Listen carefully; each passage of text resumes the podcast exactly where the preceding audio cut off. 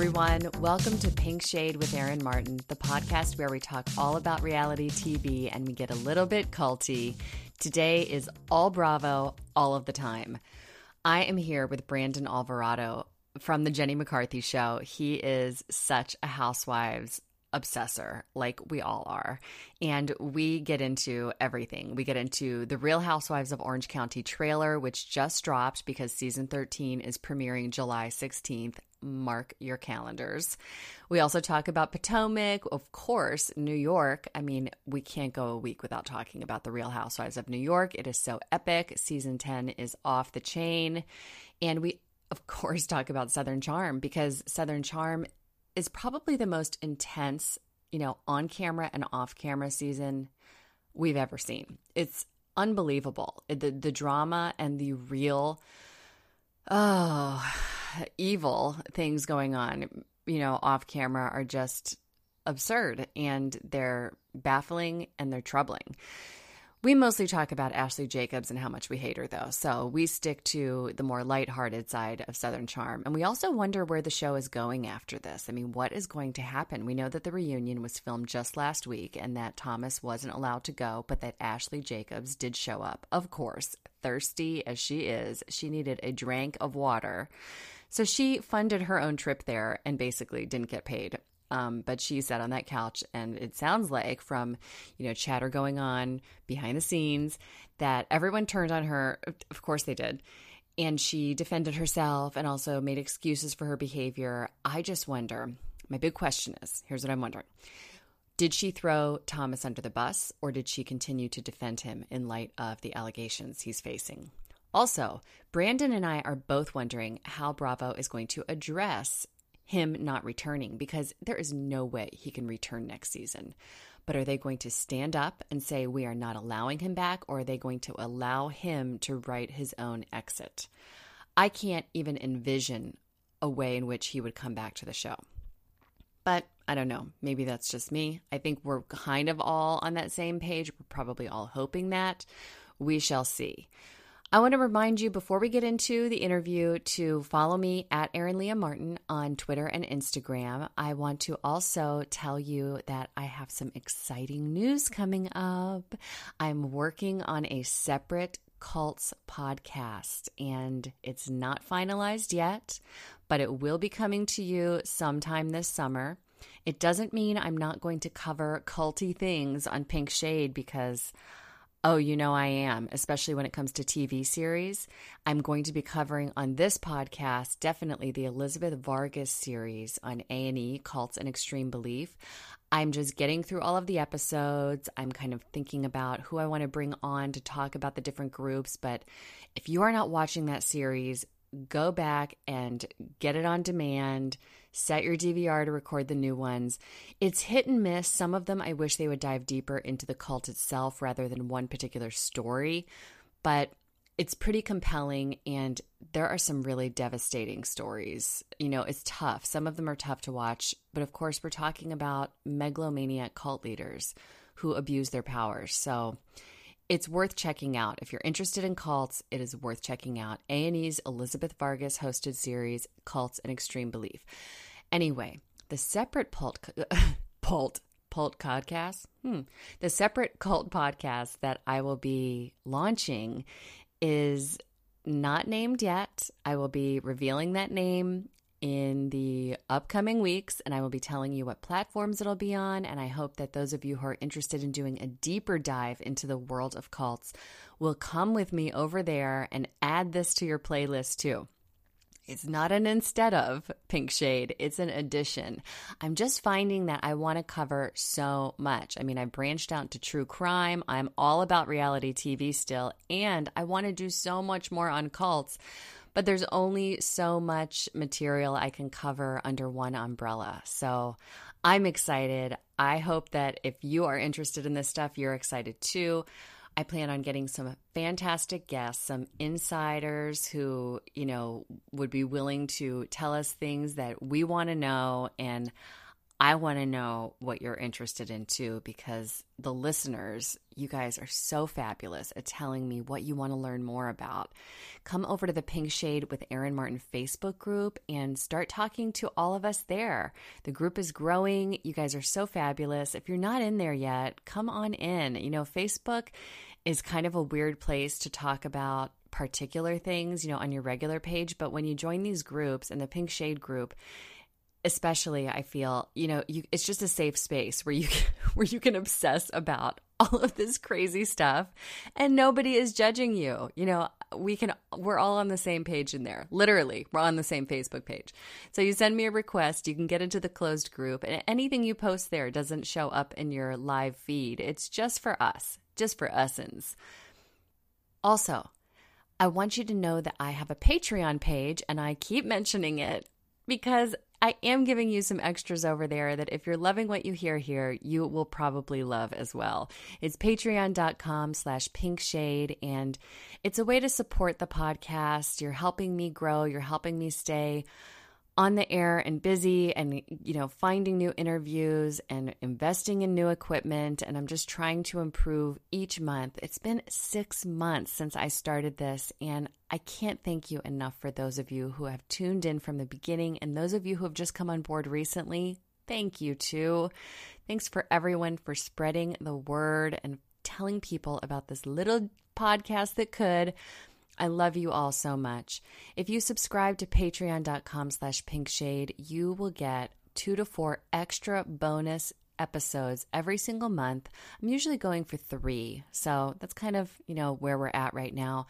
And I'm talking about everything over there from personal stories to shows I'm not covering to deep dives on things like 90 Day Fiance secrets that I don't have time to share on the regular podcast.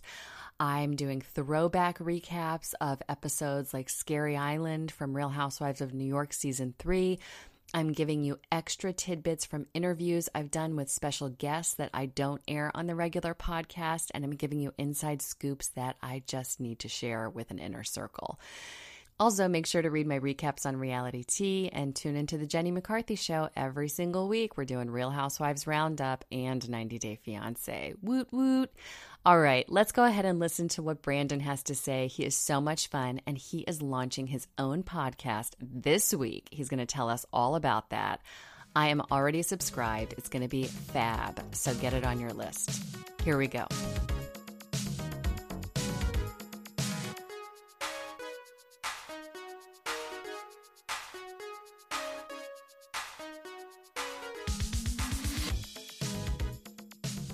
Here today with Brandon Alvarado, who I met on the Jenny McCarthy show when he was interning there on Sirius XM channel 109 last year. And he is now doing his own thing. He's starting his own podcast. Tell us about that because you are dropping the first episode this Friday. This Friday, I'm dropping the first episode. So my best friend and I have started this podcast called Domestic Partners. Um, she, her name is Tyler, and so every week we want to focus on pop culture, you know, TV news, film news, whatever's going on in the news that we are interested in. We always say it's like what the gay men and straight girls are interested in talking about.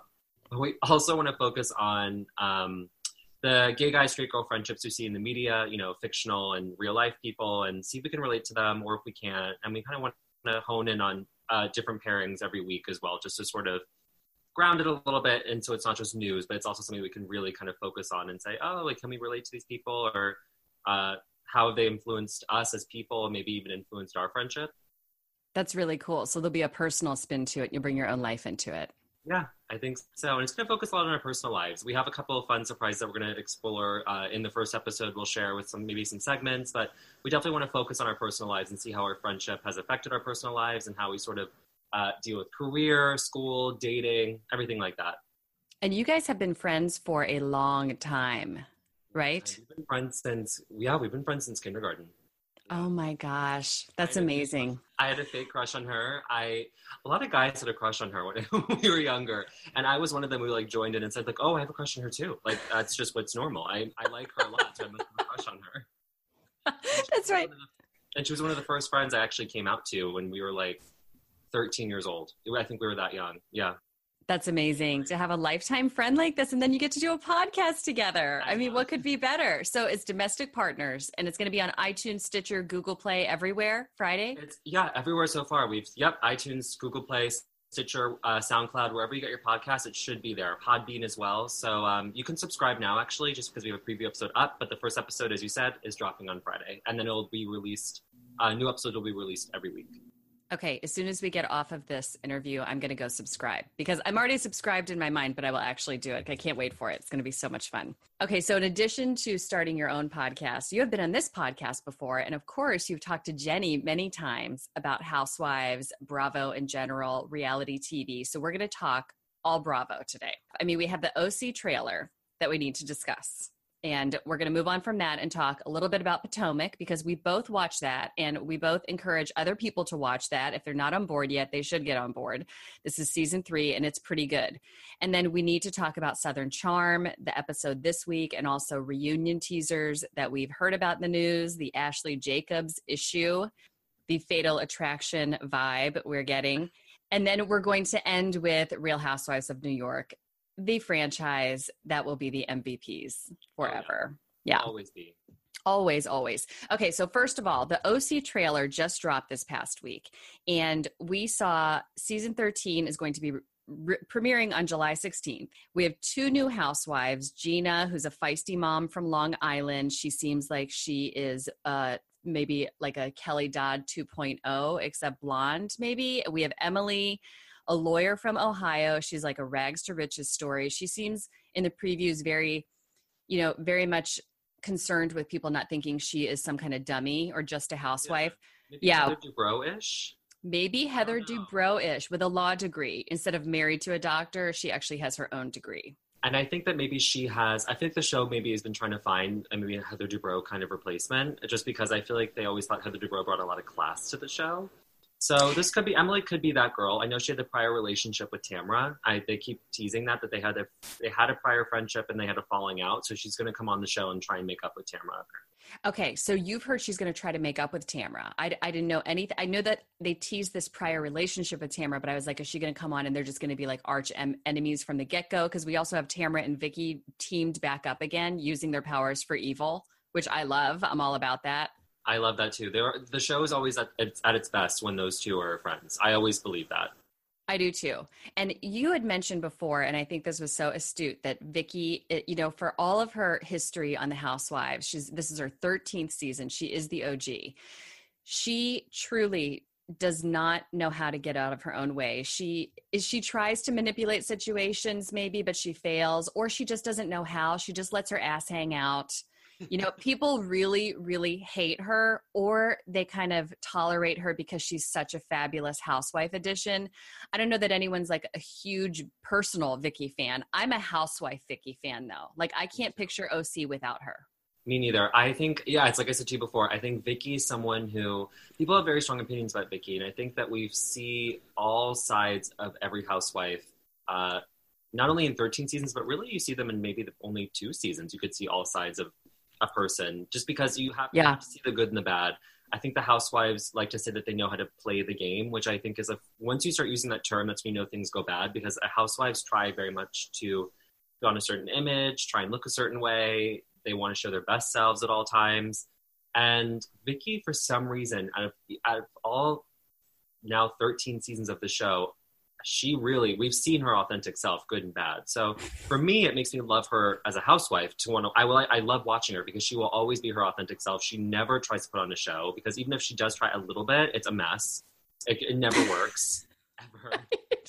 It's a mess. I mean this is the woman who pees on a bed and lives to go on you know showing her face in public. Right, exactly. She pees on Tamra's bed. I think, and I said this to you before, I think most of the OC housewives uh, have a very hard time not showing their authentic selves. I think we see that with Shannon Beador, who shows her authentic self at all times. Uh, as much as she might want to say her marriage with David's great, for example, in the past few years, we see that it's not good. Even Tamra, I think, is now the one who probably tries the most to put on a show, only because she tries to do the whole Christian act. But the thing with Tamra is that even when, even though she's doing that, the evil side of Tamra, which I love, and I encourage Tamra to be evil and worship Satan and beyond. you know, instead of worshipping Jesus. I prefer worshipping Satan. Worshipping Satan. Tamara, we would like you to turn back to the Lucifer, please.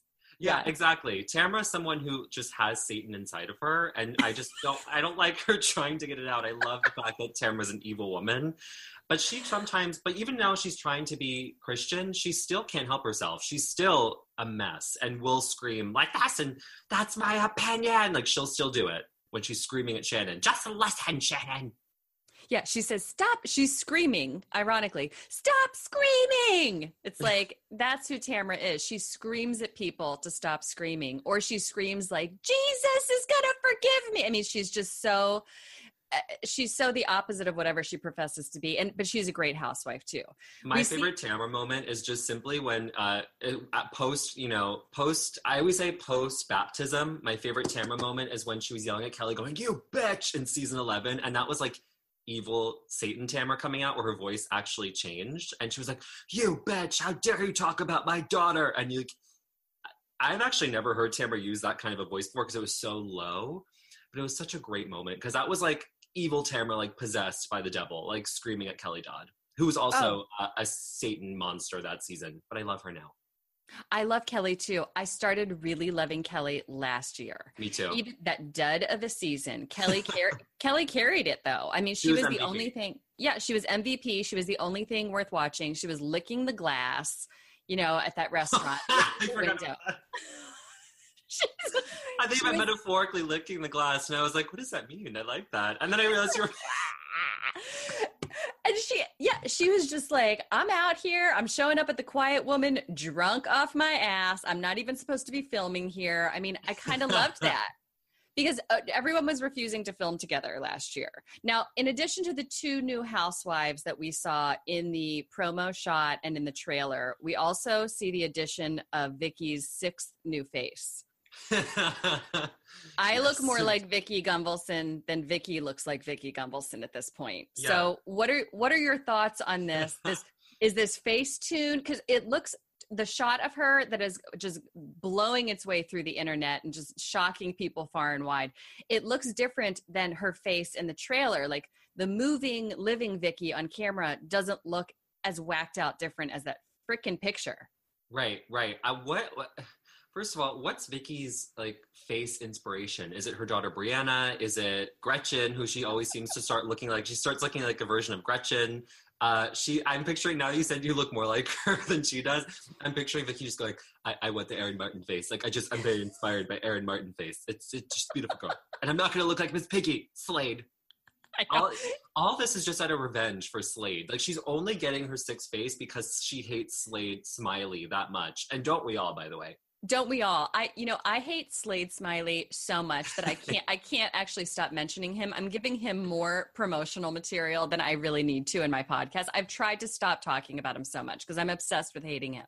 I Like, hate him so much. Like I would never go to the extent of like changing my face if Slade insulted me. I mean, she really is she took that hard and she is not stopping. She is addicted to it now. And I think you mentioned before you, you you brought me back to that moment in what season was it when she showed up at the barbecue Season eight, the clam bake. with- like, where where her face wasn't fully baked yet. It was like No. still fresh out of the oven of plastic surgery. Like it hadn't settled. Like it was like it was like deformed bread. no, and like, like the clam, like the clams, they were. Uh, it was an absolutely raw face. It was a raw bar, raw face. but, but is that what's happening again? Like, did she get Yes. that promo shot and it was like her face had it depuffed from whatever she done? Because Yeah, she clearly. truly looks like a different person.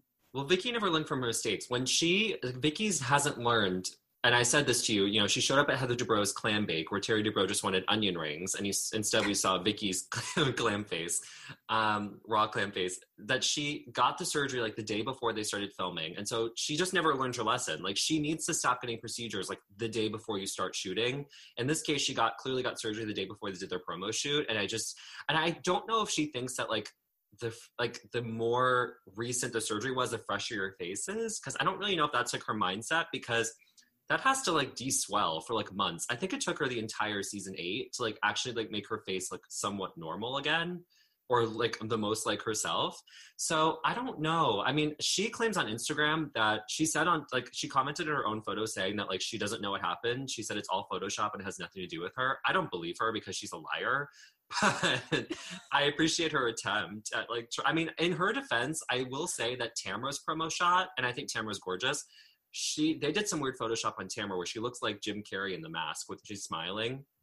She's like that. She's like like it's I can't do the teeth because they're so crazy. She's like if you're listening to the audio podcast, we're trying to make faces at each other that resemble what these chicks look like because it, it's shocking. It's shocking. If you've seen it, then you know what we're talking about. If you haven't, go directly to Bravo's homepage, bravo.com, and look for the OC trailer, look for the promo shots, and just do a deep dive on their Instagrams because they're actually tweeting them out and putting them on their Instagrams like, hey, look at me. They're not, Yeah. it's, it's not embarrassing for them. And I'm like, No. no, this is an embarrassing moment. Something really bad happened, or some intern over at Bravo hates your ass because they fucked with your face big time. I would yell at them. I would say uh, for Vicky, she looks like she skinned her grandson's uh, face and put it on her own, and Brianna's. And so she's wearing her grandson's young baby face. And Tamara looks like she got like injections, like right, like, Botox injections right in the forehead, like right when And the right nerve here. is. Yeah, and it like hit the nerve, and they're like, and so it hit the nerve. She's like, God damn it! And they're like, You're ready, Tamara. So she's posing like this.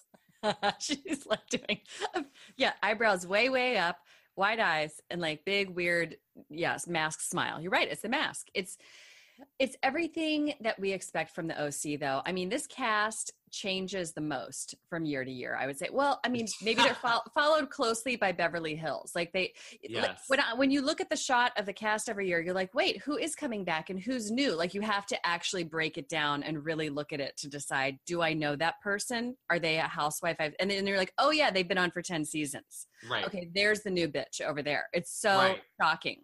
Also, You- why are the two new girls? I just want to say in the cast photo, uh, why are the two new girls pushed to the end? They're like not in the shot. Like the photo is so strange to me because it looks like, especially Gina, is like so at the end. Uh, They're all both on the left side, and it looks like they were not in the picture at all, and they just kind of threw them in. But like you don't want like it's just a very awkwardly posed shot. I just want to say that it doesn't Yeah. make sense to me. And you were saying too how it looks like it was shot in Vicky's insurance office. Bingo. It really Yeah. does. Yeah, they put a backdrop in Vicky's office and or Tamara's basement. And I always say with the OC that they usually have for some reason the worst photo shoots. They're like not good. And I get that they're supposed to be relatable, but I always enjoy the shots they do in the backyard where they like shoot in Vicky's backyard on the grotto near the pool. Gorgeous shot. Let's do that again. Why are we Yeah. shooting Vicky's insurance office next to her uh, secretary, whatever her name is?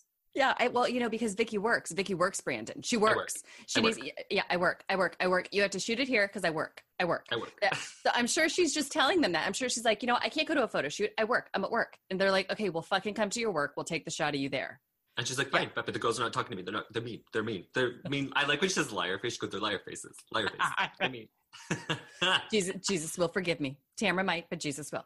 Okay, Yeah. so speaking of like super janky promos, shots, uh, talking heads, wardrobe, and taglines, let's talk about Potomac. I love Potomac, but I have to throw shade over everything that goes into their promotional materials. I mean, they truly are looking like the bottom of the barrel. They haven't changed their tag, you know, the, the original cast members haven't changed their taglines. They're all wearing the same dresses. It looked like TJ Maxx exploded on the stage at last year's reunion. Yeah, It truly really did. just- I will say the only one that should be grateful that their promo shot hasn't changed is Gizelle, only because Gizelle's stunning, but for some reason, no, uh, well, she's stunning, but her promo shot is so gorgeous that like Gizelle's probably like, thank God. Not that she's gotten any, like she's still a gorgeous girl, but like she just has one of the, she has one of the best shots I've ever seen of any housewife of her opening tag, which is like word on the street, and it's just like that gorgeous dress and hair. But I would love to see a new Gizelle look. I want to see everyone have a new look. Karen looks nothing like herself in her opening tagline because she clearly lost a bunch of weight since the first season. So Right. it's like old Karen versus new Karen with the crazy wigs. That we need new shots. We need we need new shots. I demand a shot in the opening credits of Karen's wig shift because that is iconic. That I demand it because that was one of the most iconic housewives things I've ever seen, and it didn't even get enough play on Twitter, as far as Oh. I'm concerned. I was like, why is why aren't people talking about this for oh I don't know a week afterwards? It was I, I rewound it probably 30 times. I've seen it so many times, and Karen's intro should be her in the dress, but like with the sunglasses on the wig, like she tried to do, and the tagline just simply goes, "We good, we good, we good." She's like, we, "We good, we good, we good," as it's like slipping off her head.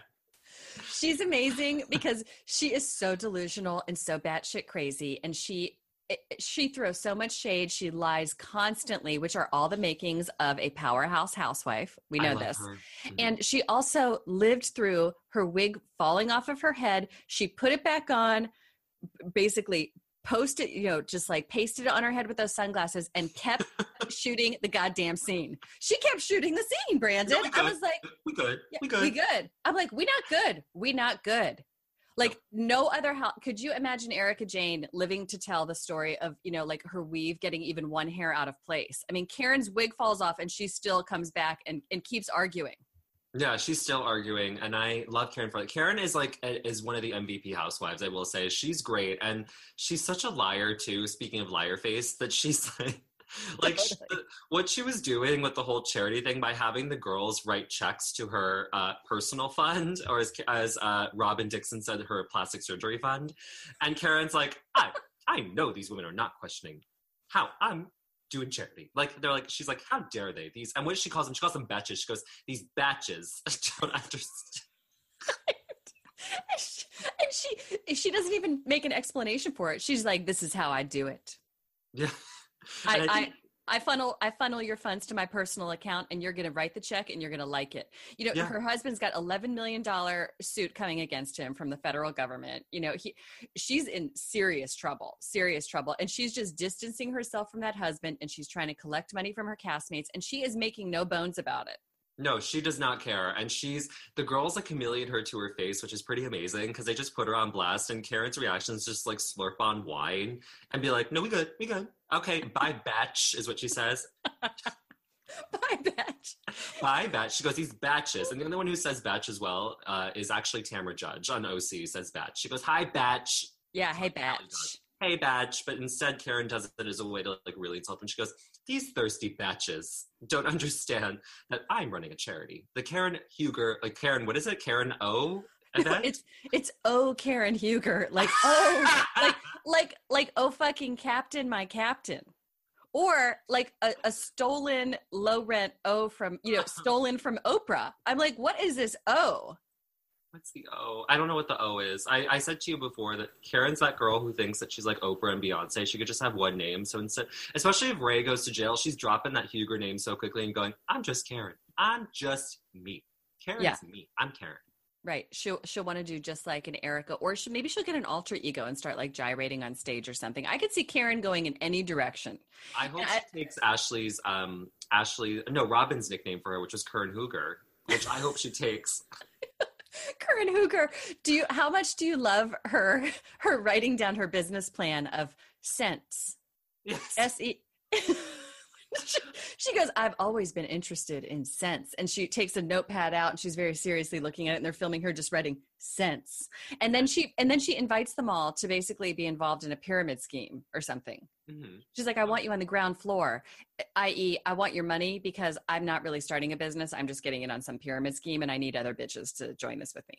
Yeah, exactly. And I also would love to know the role of Matt, her assistant slash is he a lawyer slash publicist? Maybe she was just like Matt knows everything and he controls everything. And at one point, she I remember like she got into the limo and she like put her like feet on Matt's lap.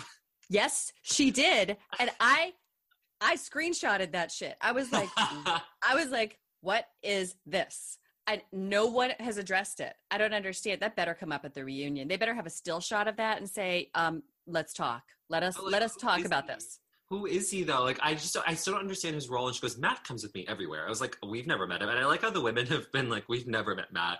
And Gizelle and Robyn and like Charrisse, who've known Karen since I don't even know. So for, uh, for however many years since Karen got her first wig, and she never seen Matt before. Matt's a new figure. Matt's a new face. And Matt looks very scared most of the time. He looks like an animal in captivity. Like he's docile, but he would probably escape at any point if like the door was cracked open. You oh, know, Oh, like he's he's there because he's being fed and watered. But he, he, if you just like let let his leash loose a little bit, he's gonna run. Yeah. He looks very scared. He looks very scared. He's so he's so sketchy. It's so weird.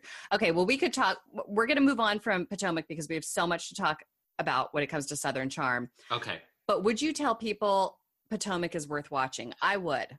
Potomac is absolutely worth watching. I would say if you really just want to get into it, start with at least season two. But honestly, I I Yeah. didn't mind season one, especially because I binge watched most of it again, and it really wasn't that bad. Like they took a cast trip to like Bethany Beach, which was pretty janky, but like the scenes were so funny. Gizelle was like not willing to sleep in a twin bed, and she's like, "I'm not participating. I'm getting a hotel." Like that's funny shit. And Karen's like in the master bedroom.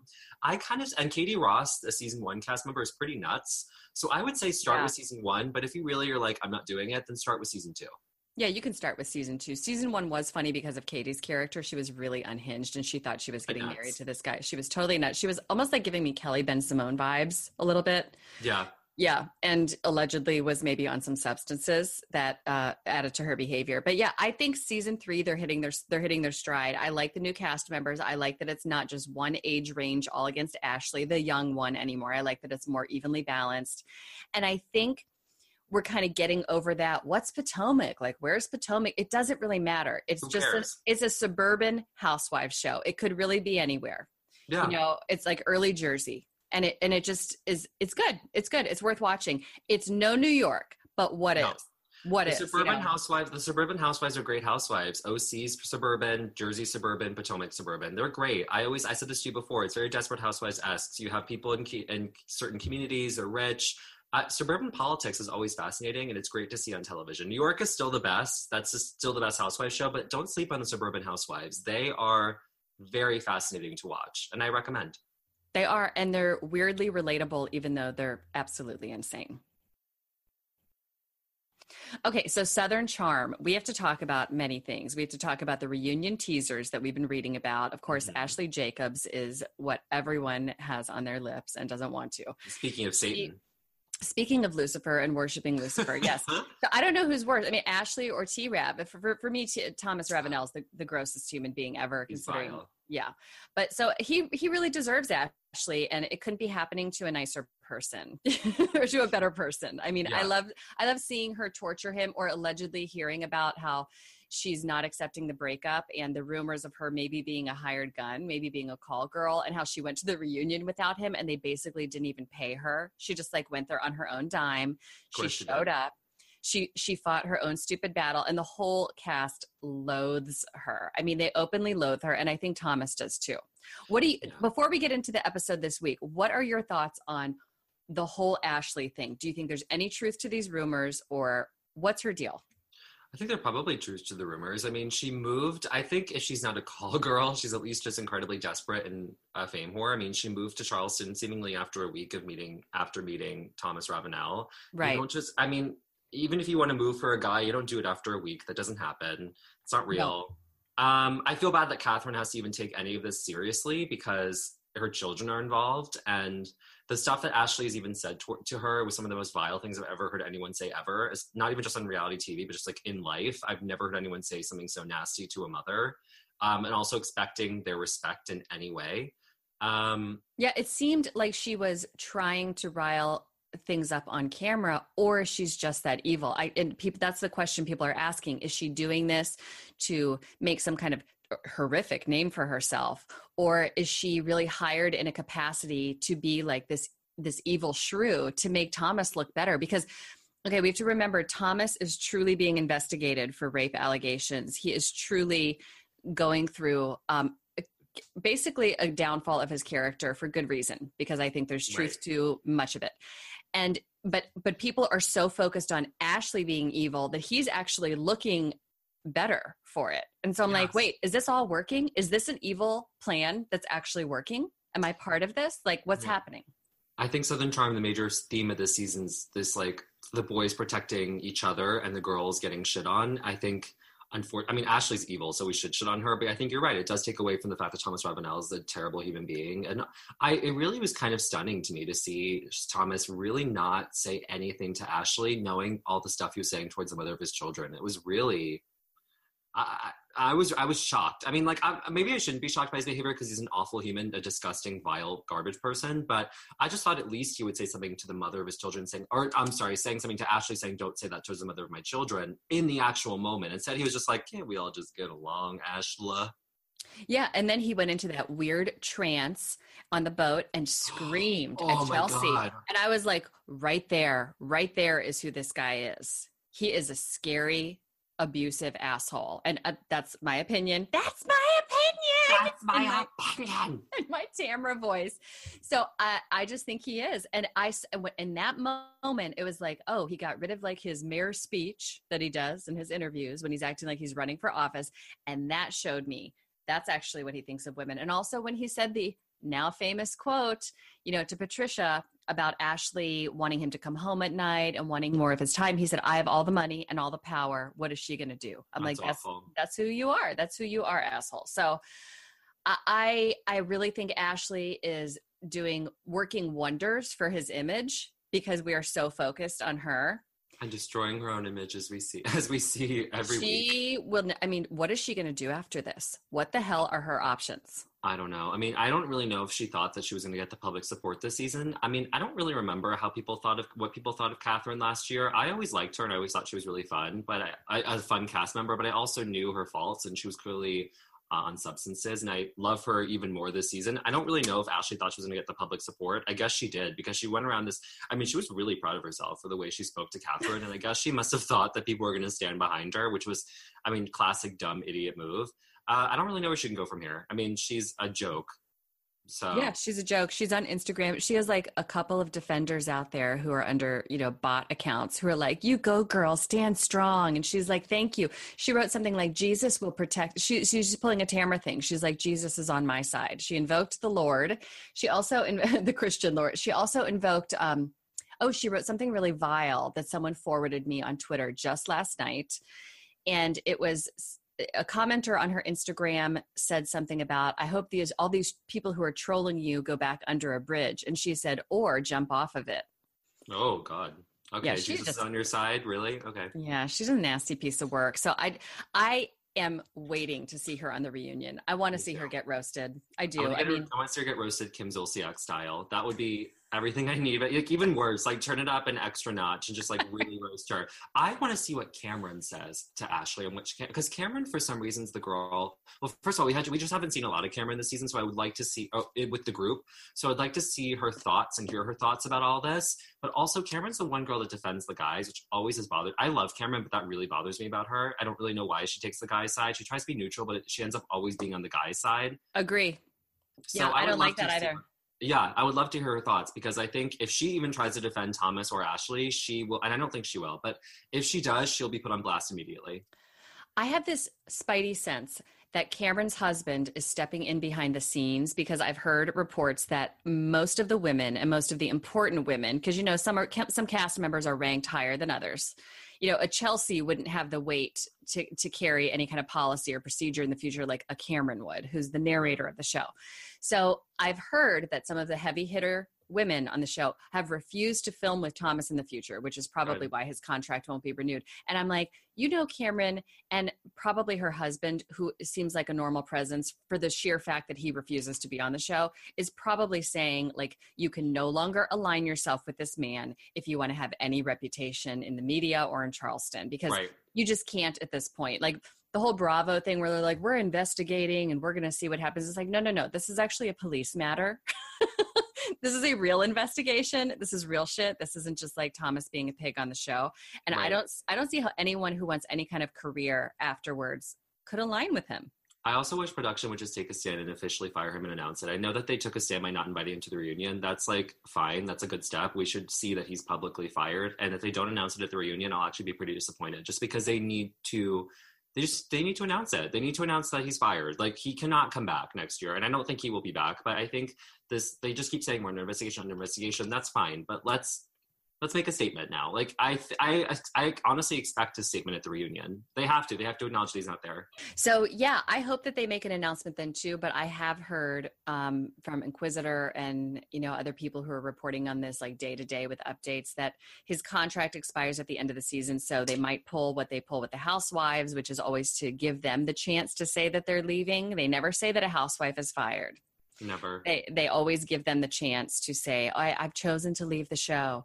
But it's because the contracts go year to year. They're never multi year you know, right. so they could just say, We're not giving you a new contract. How would you like to make your exit? I have a feeling that they might do that, but I wish that they would take a stand, like you said, and say, We are not having him back because I feel yeah. like they, they need to be on the right side of history with this. They do. The only housewife they've ever publicly fired was Adrienne Maloof by Andy announcing at the reunion she would not be returning to the show. Right. We need that. We need that and more for Thomas Ravenel. Right. I mean, honestly, we need Andy Cohen to announce that he's not coming back. And then we need a statement from what's the, is it Haymaker? What's the production? Haymaker. Haymaker, which I've heard is very, um, there are some misogynistic issues going on within the main producers at Haymaker. I don't know I don't know details, but I've heard that they have really worked hard to make Catherine like the femme fatale vixen and you know just be basically like have that toxic masculinity that makes all the women the evil hoes and the men just the just the poor befuddled guys who are trying to you know fall in love and get married. So that's why thomas has gotten this really good edit in the past mm-hmm. and catherine has been made out to be so evil but it's like this year it's all the tables are turning. Well i think this is very clear because honestly they picked up a show uh, from whitney Sudler-Smith that, that, was supposed to be all about men. The whole thing was supposed to be called southern gentlemen. So of course yep. it was going to be a whole show about men they're going to pick up. It was probably supposed to put men in a good light. They gave shep his own show despite him uh, harassing Chelsea last year, and who knows what else he's done. I'm not going to make assumptions, but we saw enough with Chelsea last year on screen that was pretty gross enough. Um, I think that I'm going to make the assumption they probably know more about Thomas than they're letting on. Sorry. Uh, I'm just going to put it out there. And it's okay. Now we have to rectify it and say that he's fired. But I wouldn't be surprised if there was some, some misogynistic people in that production company. I would love to know if it was the production company or Bravo who said you need to hire women because it was all about men first and then they hired the women later. Right, exactly. And you can tell it feels very much like that. The women are the ancillary characters still. Now, always. Let's talk about another really average dude who really beautiful women are fighting over inexplicably. Austin, Victoria, and Chelsea are in a love triangle. yeah, who talks with his tongue out and he's also he's thinking of himself as this you know entrepreneur because he went to a brewery and said hey can i call your beer mine and have a party and and make believe that i created this? And they said sure here you go. And so it's just so pathetic. And i feel like why are these women is, is charleston's dating pool so bleak that these women who could do so much better are fighting over frickin' austin? I must be because Austin to me, I don't know what his charm is. The only thing that seems good about him is that he seems to be nice. But like, we don't just date people because they're nice. I mean, like, Jesus, like his tongue is out of his mouth, like, and like uh, that's uh, it's just he's and his mouth is always moving even when he's not speaking. So people who were watching right now can see him go. Like, that's a, that's what his mouth is doing even when he's not talking. Like he's just like not saying words, but he's still like. He's chewing on his tongue a lot. He's a lot of he's instead of putting in a dip or a chew, he's chewing on his tongue. That's his habit. Yeah, it's just right. I don't know why people are fighting over him. I mean, I think Chelsea's gorgeous and I really love her. I think she's really great and seems like a really sweet, nice, and really put together girl. Um, I don't, Victoria weirds me out because I always, I mean, I don't know. I think Victoria has a lot of expe- expectations uh, for a girl who's dating her, one of her good friends' ex boyfriend. Exactly. And it's it's just yeah, it's it's a little too much too soon. It's like, well, we just kind of saw you on camera recently and you're like, "I'm making soup. Make sure you come home. What are you doing on Instagram?" I mean, she's kind of getting the weird psychotic girlfriend vibes too early. Yeah. you know? Wants be, she wants to be on TV, but when Chelsea comes up to her and says, "Can we talk?" she's like, "No." And like it was a little awkward. That's I mean, stupid. The whole thing's awkward, but I'm also like, you know what, Victoria, uh, you just came into a television show that Chelsea and Austin were already on. They were already dating, and I don't know what you expect. I mean, I get that you need like some basic decent respect, but I also I think that Chelsea said everything she needed to say, which was I didn't mean to do anything, nor did I mean to disrespect you. Yeah, but it was also honest and was like, you know, we have a friendship. Right, right, and also like it's Austin. You know what I mean? Like, you know, does anybody really want him that badly? I don't know. I don't get it. So, what else? What else happened? Oh, so oh, do we really think that Catherine and Shep are are they trying to make us believe that there's something there? I mean, I was kind of shocked to learn that they did hook up in the past and it wasn't yeah. The distant past. It was like after her firstborn. And So so, it was a couple years ago. Jesus. a couple years ago, I know, but I was thinking, oh, maybe it was like before the Thomas stuff because she was like kind of making the rounds. And not again, this isn't on her. She can have sex with whoever she wants, but a lot of the guys were really into her, you know, at that time before she hooked up with Thomas, which was her fatal mistake. So, Yeah. but no, it has been since then. Are we thinking that Bravo is just kind of like trying to tease us that this could be a thing, or do you see any potential there? I mean, I think that they are actually a pretty okay match. I think that Bravo's just teasing us a little bit. I I'm not surprised that they're even talking about it because I'm sure they're asked like, "Oh, what do you think of Shep? Like, what do you think of Catherine? You know, what do you think a relationship? What do you think a relationship could be?" And I'm sure they Yeah. have to explore it. They've been on the show together for so many years. Yeah. I don't think anything would actually happen between them because I think that uh, Shep. I'm going to be honest. I think that Shep doesn't want to date someone with kids, nor has the history of being with Thomas. I think that's just Shep. I think that Shep wants things to be very, very, very, very, very like not only non-committal, but also well, very casual, but also has no actual tie to the show. I also think that I was also I was always rooting for Catherine and Craig to get together. Actually, so I'm always Me like, too. so I've always been wanting them to get together because I really think that they're very, very sweet. They may not be the best match, but I think that they're very, very sweet. And I think Craig is so clearly, uh, clearly really likes her. And always, I remember the whole thing about season one is that Craig was like in love with her and that she wouldn't get with him. Even though I think it was rumored that they did get together like one time. I think they did. I think they did. And also, it was rumored that they got together when they got lost on that golf cart. Mhm. Yeah, And- yeah, yeah, yeah yeah yeah and they and they had to dig a hole to survive and all of it and it was like okay whatever you guys just slept on the beach and you came back and who cares but Right. yeah i think there really is something there at least on craig's end i mean he the way he looks at her and I think he really likes her. I do. I know and I, I really love craig for defending her when no one else would You know, Yeah, he and was that's like, "You probably why I guys- root for them. Mhm. yeah he's he's he doesn't have the level of misogyny that the other guys have when it comes to the good old boys club when they'd all be like oh she's just crazy whatever and he's like well thomas is being an asshole like you guys like he would he would be like yeah but the guy's making her crazy so i loved when he did that and nobody else would not even cameron you know one of the women Cameron. Yeah, So- Cameron's always been on the guy's side, and I think that's probably one of the reasons why I root for Craig and Catherine is because like Craig has always defended her. Craig has always understood her. I know that Yeah. Shep says that he's always understood her, but that's not really true. I mean, he says like, "Oh, she was crazy," but like. Uh, Craig like never felt that way. Craig always was defending Catherine and always understood her side, and I just thought it was always very sweet to her. I think they have a very sweet relationship. I guess right now it's just a friendship, but I think that out of all the guys and girls that could be, I would like Craig and Catherine to get together. But I, I can see Shep and Catherine trying it out, but I don't think it would ever really go anywhere. I just don't. No. I see why Shep is into her. I get why he would be kind of infatuated a little bit, but I don't know. I just don't think it would happen. I don't see it at all. I don't see it. Do you? So, d- what do we think? Do we think um, Haymaker Productions is taking people out back of the factory and breaking their arms and legs at this point? Because every fucking person on the show is wearing a boot or a cast or a knee brace Yeah. or.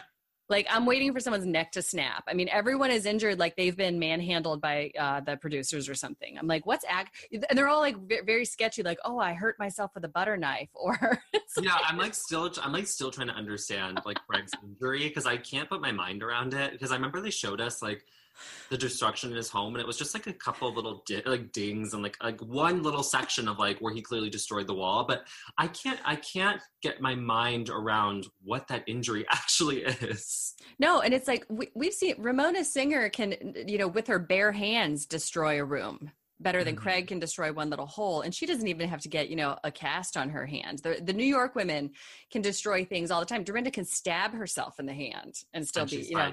I stabbed myself in the hand. she's fine. So let's move on to New York, actually. Okay. What what are we thinking about this week? I was telling Jenny how I really got tearful, and I don't know if it's my hormones or if it's just because I recently watched season three of Real Housewives of New York, which is the epic Scary Island season, and it's also where Mhm. Jill and Bethany essentially break up. And Jill is very evil that season, and Bethany is bewildered. Now, flash forward to this season, and it was this week that we saw the moment of them on the street at Bobby Zarin's funeral. And Right. here's where I got emotional the Bobby montage, which I thought Bravo did such a beautiful job with. And then, secondly, when Jill said to Bethany, I just want to tell you, I'm so proud of you. Yeah. Because I was like, oh my God. I mean, I just, I seriously, tears were coming down my eyes and I couldn't. you know, I I, I kind of didn't expect it. Now, Jenny told me when I was on the show, and Lisser and Colleen has only watched a bit, but they were like, "Yeah, we didn't feel emotional. We felt like it was all a setup." How did you feel? I don't think it was a setup. I think it was clearly two people who were awkwardly interacting after not being together for years and interacting in such um, really sad circumstances. I don't. I don't think it was set up. I I think it's set up in the way that they have production cameras out there, but I don't think the situation was set up. I think Bethany genuinely wanted to talk to Jill. I think Jill genuinely wanted to talk to Bethany. Even hearing them interact, it's that awkwardness of people who haven't spoken in years but once had a very close relationship, plus being in a really terrible, upsetting situation. Yeah, I mean, there are many factors at play. The inappropriate comments you make at funerals. Everyone does that. Everyone. It, we're always trying to. Make, it's like I've been. I've been to my fair share. People very close to me, and then people not so close to me, and you don't know what the hell is coming out of your mouth sometimes. And so people were really jumping on Bethany for saying, like, I'm alone too. When Jill said, I'm, I'm alone now. What am I going to do? I haven't been alone for however many years. And Bethany said, I'm alone too. I know, I know. And I thought, I, I didn't see that as her making that moment about her. I just thought that she doesn't, she's just saying whatever comes into her head. She's Bethany. I know? think that she really, I think that she wasn't trying to make it about herself. I think she was genuinely trying to come from a place of um, feeling that trying to relate to Jill. I think she was trying to relate to Jill, and I think that was the way she was doing it. I don't think it was her trying to like, make it about herself or be an asshole. I think she genuinely thought that would make Jill feel better by saying like, "Oh, I'm alone too. A lot of us are alone, and you could do this." I think that's where I mean, obviously for different situations, Bethany got divorced, but I think that there's still that feeling that Bethany's trying to relate on was saying like, "I'm alone too. I have this guy now. I don't." I, and you know, I, I, I think she was trying to be nice. Like I really do. I, I, I I am a Bethany defender, but I will call her out in moments that I think she needs to be called out on. I don't really think this was one of them. I agree. I, I, I like. I definitely call her out on moments where I think she is acting terribly. I think, for instance, that she was vile to Ramona when Ramona brought up her skincare line, and I thought she was the biggest hypocrite that ever walked the earth when she yeah, was, was, like, really "Oh, rude. what are you doing? An infomercial?" And it's like Bethany, your whole life on the show is one long infomercial. Like ye of the skinny girl snowboard behind your head. Right. Let, let us not forget. Hashtag never forget. And so, and also her skinny girl jeans and all you know, just that oh, bedazzled God, ugly jeans. I'm sorry, oh. those those weird jeweled jeans I cannot see anymore. And like, it's, it's jeans, skinny girl jeans. They're really nice. They're nice jeans, skinny girl jeans. Uh, and then she's this is what she says a lot. She goes, "They're sick." She always says that about things. They're sick. Isn't it sick? Skinny girl jeans, sick. Well, much like the phrase "they're sick," the jeans the jeans are like ten years ago. They're because sick they're super bedazzled. They have the weird, like shiny pockets. I mean, and they're also jeggings or pajama jeans. They have like elastic waistband. I don't know. It's I think it's a straight to the clearance section of, you know, Ross Dress for Less, maybe, or yeah. something like that in the future of those jeans. I can't see those jeans being like the front window of a really high end department store. I just can't see that happening. So I also love the idea that Bethany's saying that um, skinny, skinny girl jeans with the name skinny girl are, are they're all inclusive jeans. They're all inclusive jeans. All girls can wear them. I'm proud. All inclusive jeans. They're jeans. They're sick. They're all inclusive jeans because they have an, because they have an elastic fucking waistband. They're all inclusive. Right. They're all yeah. inclusive jeans, and I see girls wearing them. They're sick. Like I, I, see girls wearing them who I'm paying to wear them. They're sick. Exactly. They're yeah. sick.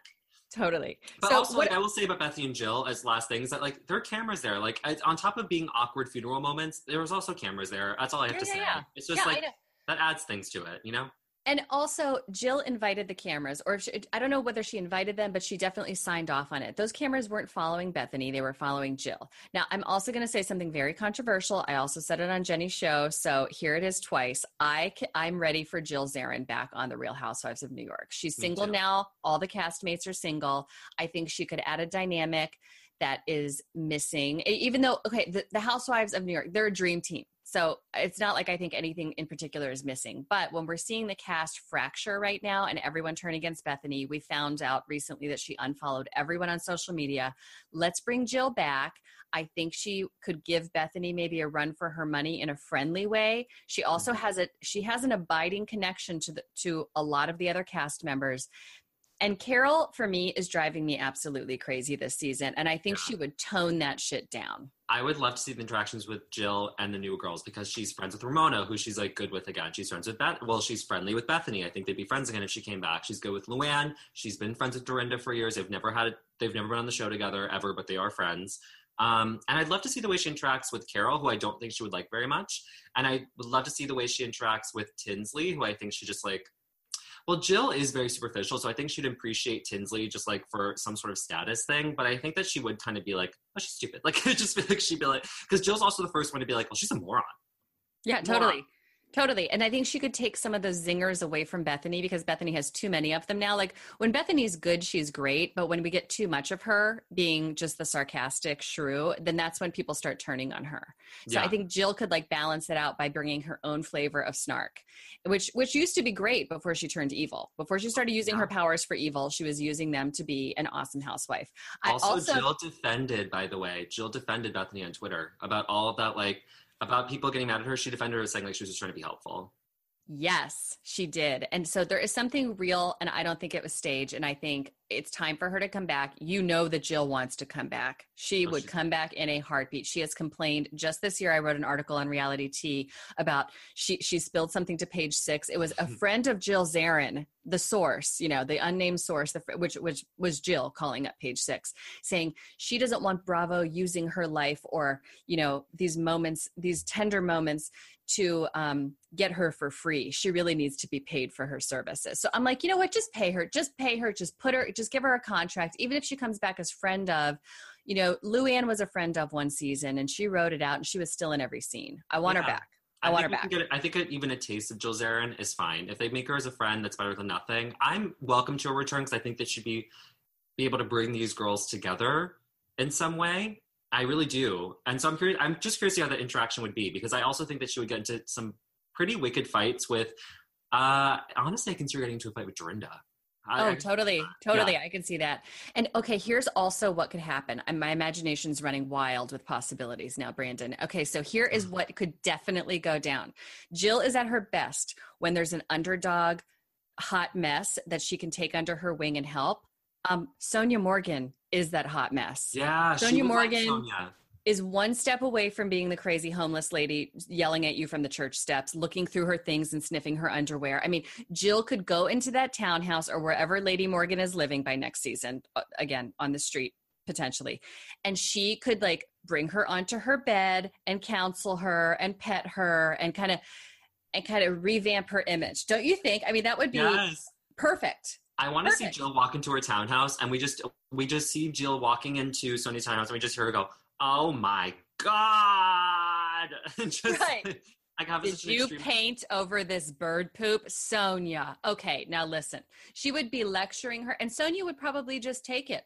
She would yeah, probably she'd be, like, no, she'd be like, nobody would rent this. Nobody would rent this. I wouldn't rent this. My daughter Allie wouldn't rent this. I wouldn't rent this.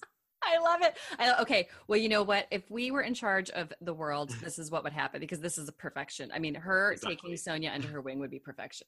Okay. We need to talk about Tinsley and Dale, and we need to talk about the cringeworthy factor from one to 10 of their scenes. Did we find them endearing, or did you find that like the darkest, loneliest moment ever when Tinsley was sitting in her wedding dress, unengaged, with her mom? Crying over her seven quote unquote babies, which are frozen eggs. It was so, it was one of the saddest things I've ever seen on television, ever. and it was so funny. And I could have seen more of it. Like, just hear her go, oh, and just, those are my babies. Those are my babies. And she's meanwhile staring at, I mean, she could have looked at an x ray and like it would have been like, oh, like, it's just so ridiculous. Like, she could have looked at, uh, the, the, what made me laugh is that like, her looking at her eggs and acting as though those are babies when there's they're not even embryos. It's like her staring at a plate of scrambled eggs on the plate and uh, that you're eating, and she's like, "Those are my babies." Like they just they're not your babies yet. Like that's just not what it is. No, and like and and the gothic, uh, I call, I called it like a gothic tableau too because I mean it's like Dale, this this money genteel woman who's I really want her to be a housewife by the way, who's sitting there in this in this shop with Tinsley wearing a fucking wedding dress and crying over the eggs. It was like just too much. There were too many levels of absurdity in that scene, and then and then Dale breaks down in tears too. Basically, they're yeah, that both, was shocking. I thought they're Dale wailing. than that. I thought Dale was way more refined than that. Dale, and I'm surprised that she's not. And also Tinsley, who I'm just not going to buy anything. I'm just going to like look at them and like you know because I'm like yeah, I just want to see. Okay, and the guy's like fine with that. He's like you like when you know nobody would ever be okay with that that there were no TV cameras there. Um, she picked the worst wedding dresses to cry in as well. She just like picked out some of the worst dresses I, I um, these eyes have ever seen. these these eyes, yeah, these eyes also did not like what they saw. I didn't like the dresses she picked, but Tinsley has the weirdest style. I've said it a million times. She really truly looks like my mom in 1988 going to work as a secretary. She wears those huge floppy bows. She wears like the secretary skirts with the little Peter Pan collars. I mean, she it, it, I don't know what era she is going for, but it's not it doesn't work for me. I mean, I think she's I think she's trying to hang on to something or make something happen that's not going to happen. It's like fetch, you know, it's just not going to happen, Tinsley. And so, also, what? How did you find this? Like the irony of her saying to her mom, "Mom, I don't want you to pressure my boyfriend into marriage. You can't be. T- you're going to scare him off." And it's like, bitch. Then you go to a wedding dress shop and you try on dresses without his knowledge and with yeah, no ring like- in sight. And then and then stare at your eggs and cry. It's like, oh yeah, your mom's really gonna scare him off, not your crazy psycho ass. Yeah, yeah. And she's like, we're not gonna tell him, okay, mom. Like, the cameras are, are like panning in. She's got, I mean, she might as well have her social security number. Yeah, like we're not going to tell him. That was so bad. I think he's gonna run for the hills. I mean, I, I, he looked pretty terrified when he even visited her, and she was like, "Oh!" Like back in the beginning of the season when she when he surprised her, and they were in the car calling Dale, and she was like, "Look, mommy, no," and like he looked like he was not like ready to stay with her, even though I know I think they're still together, but that's a shock to me. Yeah, I know. It kind of is a shock. I mean, he seems like a just a regular old Chicago guy, but who knows? Maybe he finds that exciting. Maybe he likes her doing the coupon cabin commercials because we sure as hell know there's about four on every single time Housewives is on there's, out so awkward. I've never seen. And oddly enough, Tinsley's the best actor in that commercial because you have Carol, who's like, "Wow, I mean, I, it's coupon cabin," and Dorinda is like just using her catchphrases. She's like, "Clap." I know, and like we're gonna, we're, we really think Carol has ever used a coupon in her whole damn life, or even knows what that is. It's like, please, no. Mm-mm. So we have to end on talking about this ConBody thing and specifically Carol, because Carol throws a lot of shade at Luann during this. And she is saying the whole season how mean Bethenny is and how she, you know, just doesn't understand all these jabs that Bethenny, and I'm like, okay, Luann is literally still in rehab at this point, And she wasn't able to attend Bobby Zarin's funeral. And Carol cannot stop talking about, you know, how funny it is that Luann got arrested while they're doing the ConBody workout what did you was that funny? Was that like on par with bethenny's jabs? So carol should shut the fuck up about talking about bethenny's snark or was it mean spirited because she hates luann? I might be comparing the bethenny's jabs because at least bethenny's funny. Carol's yeah, not right. funny. Carol's not funny. Like lex like i see the promo next week where carol goes like well, her dress was really criminal. Like her dress is ugly. And I was like, you're not funny. I was like, that's not like, I, I would love, to, I would be more than welcome to hear some funny jabs. Uh, Bethenny's jab about when they were like, is she dark? And Bethenny was like, she was during Halloween. It was really good. right. Like that that's was right. funny. Carol, who's is just not funny. Like, and Carol's so, like she's just such a try hard now. Like Carol tries so hard to be like the cool chick. And I used to like Carol, but like she's just trying way too hard. And and like I said before, Carol, please write something. I cannot. I I, I refuse to listen to Carol be like, I can't meet my deadline. Like I'm not. I know. I'm not going to meet my deadline because guess what? I'm bad with deadlines. Shut up. I know. I I, think I mentioned this to you before, but I get so irate as I'm writing like a three thousand word recap right. about Carol who can't meet a deadline writing like 200 words for some internet article. I'm like, Carol, shut the fuck up. You can write, you know, write. Like, I'm not on the level of Carol as a writer, but a writers can write. They you sit down, you open your laptop, you open a Word document, and you write. And she right. is just so bitching about that. And I think that's why she's really taking offense to a lot of what Bethenny's saying. I mean, Bethenny has gone below the belt with some things, and I don't approve of her behavior on the whole. But Carol, I think, is very upset that Bethenny is truly doing humanitarian work because Be- Carol likes to be known for that. Right. And she's also truly upset because Bethany has made some remarks about like Carol doesn't have a job. I mean, like she doesn't really work. She doesn't need to. She's old money like Tinsley. And I think that's why they've connected. Right. Bethenny is a different breed for good or for bad. And she's pointing out those differences. Again, not in a great way. Bethenny's doing it not in a good way. But I think that's really getting under Carol's skin. I mean, was it harsh that Bethenny said, you know, she doesn't have a career? Yes, but was she wrong? No, Carol doesn't have a career anymore, and that's okay. I mean, I don't really, I get that she worked for ABC News. That's that's fantastic, but you know, that was over 20 years ago. But Carol doesn't have a career anymore, and I kind of thought that Carol would just be kind of uh open about that like carol doesn't have a job carol openly talks about you can't say you have a career and then talk about how you don't meet deadlines that's just not how it works like no it's not and i and i'm not going to sit here and say that carol has a career now when she doesn't and there's nothing wrong with not having a career anymore nothing wrong with that but don't get mad at bethenny because she's being honest Yeah, exactly. I think we need a Vicki Gunvalson crossover episode where she comes in and says, "Carol, I work, work. I work, I work. Go to work. What do you do? What do you do all day? What do you do? Whose whose money is this? Whose money? How did you buy that?" Yeah, I- that would be perfect because Carol's slow talking, kind of stoner facade matched with Vicki's manic, psycho, you know, like rapid fire questions. That would be a thing of beauty. Don't you think it would be great if we would do like a Housewives Survivor or Amazing Race and and cross team pairs or cross team tribes from all the different franchises? I've always wanted that because I would love to see Vicki say. I, I've always wanted a Survivor because we can get everyone to call each other out. I think Vicki calling out Carol by saying, "Go to work." Go to I, I work. You don't have a job. Yeah, and then she would say, and Vicki does that thing with Sheila. So she goes, "You don't work. You don't work. You don't have a job." she could be amazing. Also, Housewives of the past, like we could bring back like the Alexis Bellinos, you know, Oh, who Alexis. who yeah, the uh who is it? Lydia Linda or who is the one who was making the freaking cuffs? Lynn. Lynn, Lynn Lynn, Curtin. Curtin. We could bring her. She'd be like super confused. She wouldn't even know where she was. I mean, I am here for all of that. That would be an amazing show. I'd watch every moment. How do you So- think a Tamra Bethenny interaction would go? I just want to know. I'm like picturing a Tamra Bethenny mix, and I'm picturing Tamra just like, "That's my opinion." Like I bet, like I know that Bethenny is smarter than uh, Miss Tammy Judge, but I Yes. think that Tamra would really just lose it if Bethenny tried to fuck with her. I, I said this to you before. I, Tamra's one of the few housewives I'm actually genuinely afraid of. Because Tamra is someone who is unhinged but also not very intelligent but also oddly very funny. Um tamra is someone i'm just like scared of. She's a scary girl. Like if she yelled at me i'd be genuinely uh, afraid of my life. Right. So here, yeah, the difference between Tamra and Bethenny are so like I go back to high school and I was in kind of a, you know, a small central Pennsylvania high school with some scary ass girls like Tamra, not like Bethenny, you know, and so I, they are the scarier breed because they will hit you. They will physically hit you. You know, if you take their man or if you perceive like to be liked by the boy they like, they'll, they'll put your hand, their hands on you. Now, Tamra's version of that is throwing wine in someone's face.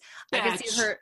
I could see her totally throwing wine in Bethenny's face and Bethenny being shocked and horrified. Like that would absolutely happen. Like Bethenny will try to cut you with her words because she's very smart and she can do that. But Tamra sometimes can't use her words. Like she can't use. She's she's more like a Ramona in that way. Ramona do, won't fight you though, but No, she Tamra won't. will. Tamra will tear your weave out. if Tam if Tamra and Ramona got into a fight, Ramona would be doing what she did to Kristen Taekman, where she goes, "Why'd you get my hair wet? You got my hair wet. Did I ask you to get my hair wet? No." And she's like in the middle of a fight. Like that's like Tamra would be like flinging and throwing wine, and but Ramona would never be like, she wouldn't be scared. She would just be so concerned about her hair. She'd be like, "I got my hair done.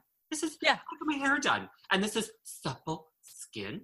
I just go oh, wine in it." And then her insult to, to Tamra would be like, "Well, you could use some of my skincare because I'm aging like Benjamin Button." As she says. Right. Benjamin Button. And she would be right in Tamra's face, like, Who are you to get me wet? Who are you to get, you to me, get me wet? Wet. Did I ask you to get me wet? No. And Tamra would be like, I'm Tamra fucking Judge, bitch. Yeah. Okay. We, you know what? We got to get an illustrator and just come up with a Housewives cartoon where we can just have these crossovers. Because, you know, we're never going to get these ladies in the same room. The Bravo's never really going to do one of these mashups.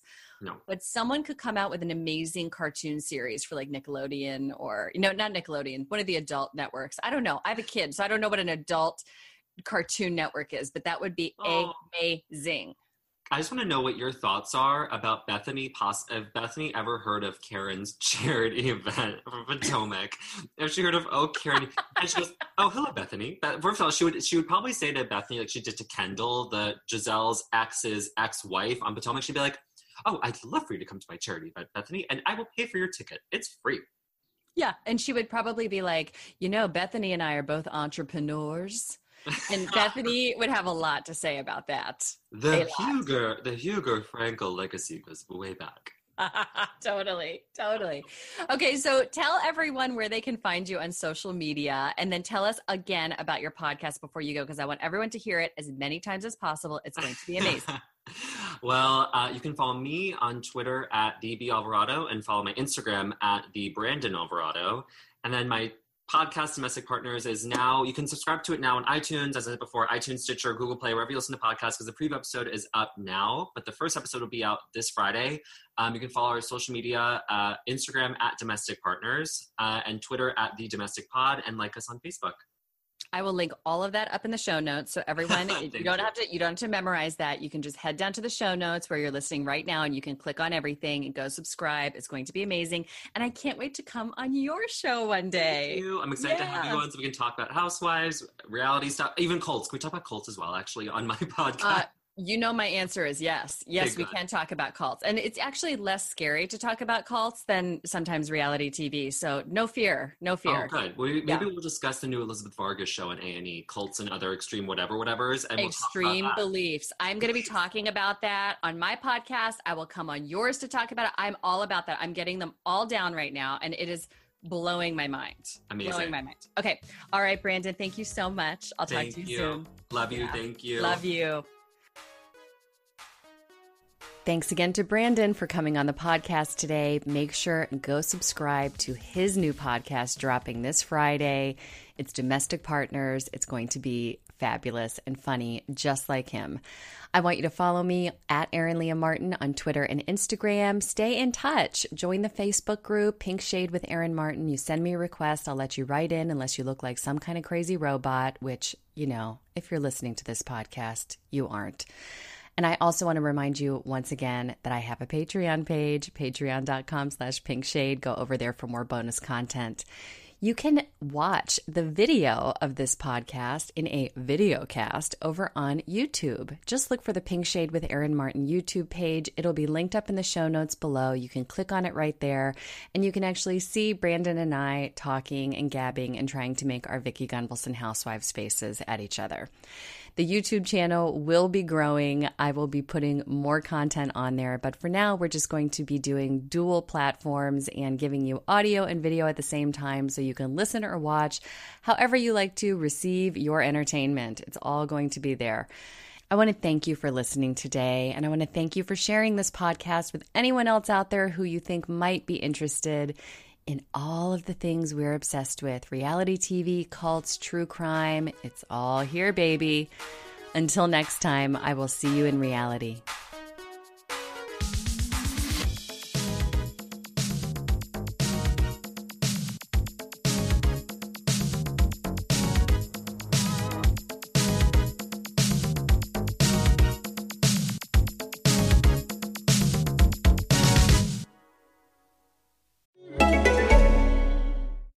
One in two women wear the wrong foundation. Which one are you? Get on the better looking side of those odds with Il Makiage. Using AI, Il Makiage virtually shade matches you to the perfect foundation.